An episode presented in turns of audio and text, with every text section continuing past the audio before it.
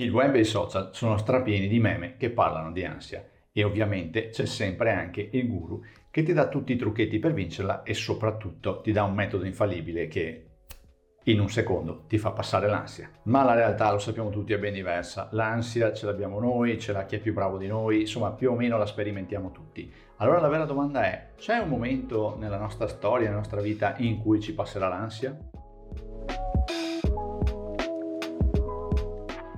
Ciao ragazzi, prima di capire se l'ansia passa prima o poi, direi di elencare i tipi di ansia che ci possono capitare.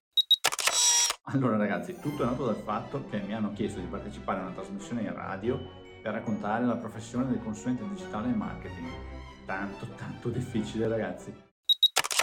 Partirei con l'ansia da prestazione, perché è un classico. Devo raggiungere un certo risultato per qualche motivo. Facciamo l'esempio più semplice che abbiamo provato tutti, il classico compito in classe in cui eh, devo raggiungere un tot per, per poterlo superare quella è l'ansia da prestazione, ma ce l'abbiamo ovviamente anche nelle attività lavorative. Poi subentra anche la paura di fare brutta figura. Magari non condiziona la prestazione finale perché il voto lo raggiungiamo lo stesso, il livello lo raggiungiamo lo stesso che ci dà la possibilità poi di avere magari un compenso, però facciamo brutta figura con qualcuno, qualcuno magari ci fa notare qualcosa e questo danneggia il nostro ego e un po' tutti ovviamente preferiamo essere belli piuttosto che brutti. Per ultimo ci metterei anche la paura di non saper cosa dire, diciamo un'intersezione con la classica sindrome dell'impostore in cui eh, hai sempre un po' quel, quel, principio di ansia perché, oddio, se questo mi chiede qualcosa in più e se devo dire qualcosa in più che non so, che cosa farò? Quindi l'ansia passa oppure no?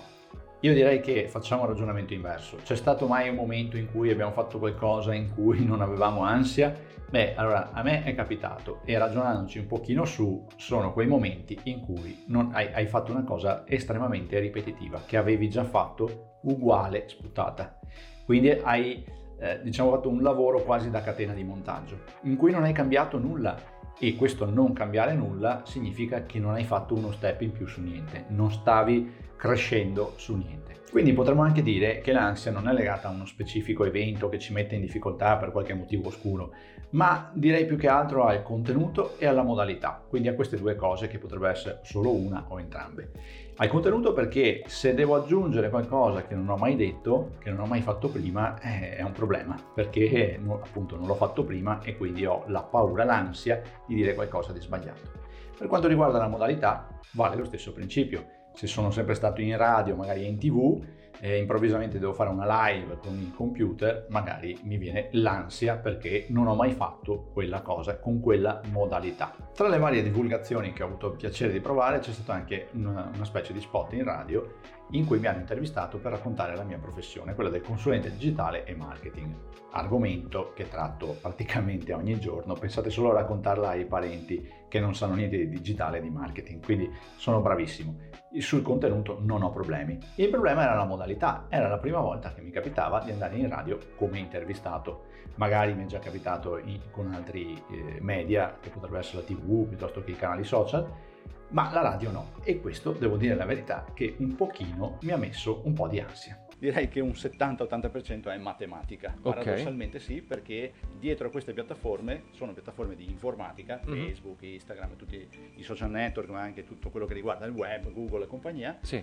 E quindi quando vai a fare pubblicità hai una montagna di dati che puoi utilizzare per poi profilare al meglio la pubblicità e renderla più performante. Fare uno studio fondamentalmente, dici. Mm, analizzarli okay. e di conseguenza quello, la parte grafica è una parte piccolina, quello che devi fare è tanta tanta analisi e progettazione. La parte grafica è la punta classica dell'iceberg, giusto? Si può dire sì. questo? Assolutamente mm, okay, sì. Poi okay. nel mio caso io sono specializzato nel B2B, quindi nella pubblicità da azienda ad azienda, sì, certo. non, non, verso il consumatore finale, quindi magari non il classico, non so, ristorante, bar che ha tutti i giorni a che fare con il consumatore, certo. ma il B2B quindi lì diventa ancora più complesso perché oggi la pubblicità B2B si dice che è omnichannel, cioè tocca tanti tipi di pubblicità, non è più come una volta, per cui le campagne di marketing attuali hanno sì Facebook, sì magari anche il cartellone pubblicitario, ma magari anche lo spot in radio. Solitamente gli obiettivi possono essere tre, o il classico trovare nuovi clienti, quindi quella è la prima domanda che ti devo trovare nuovi clienti. E lì, cioè, la, quella sicuro, da lì si parte. Eh, okay. Mm, okay. Poi il secondo di solito invece è vendere qualcosa in più ai clienti che ho, oppure mm. eh, vendergli qualcosa di diverso, quindi o più grande o, o di diverso, quindi sì. magari McDonald's ti compri il panino normale, in realtà potrai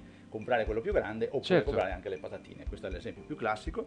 Il, la terza fase invece è quella della brand awareness, quindi il fatto di uh, dare una percezione della tua azienda, del tuo nome, del tuo marchio migliore rispetto sì. a quella che hai. Alla fine direi che se anche a voi come a me piace sempre sperimentare e fare qualcosa di nuovo per crescere, per portare a casa un livello superiore, l'ansia probabilmente non ce la toglieremo mai di dosso.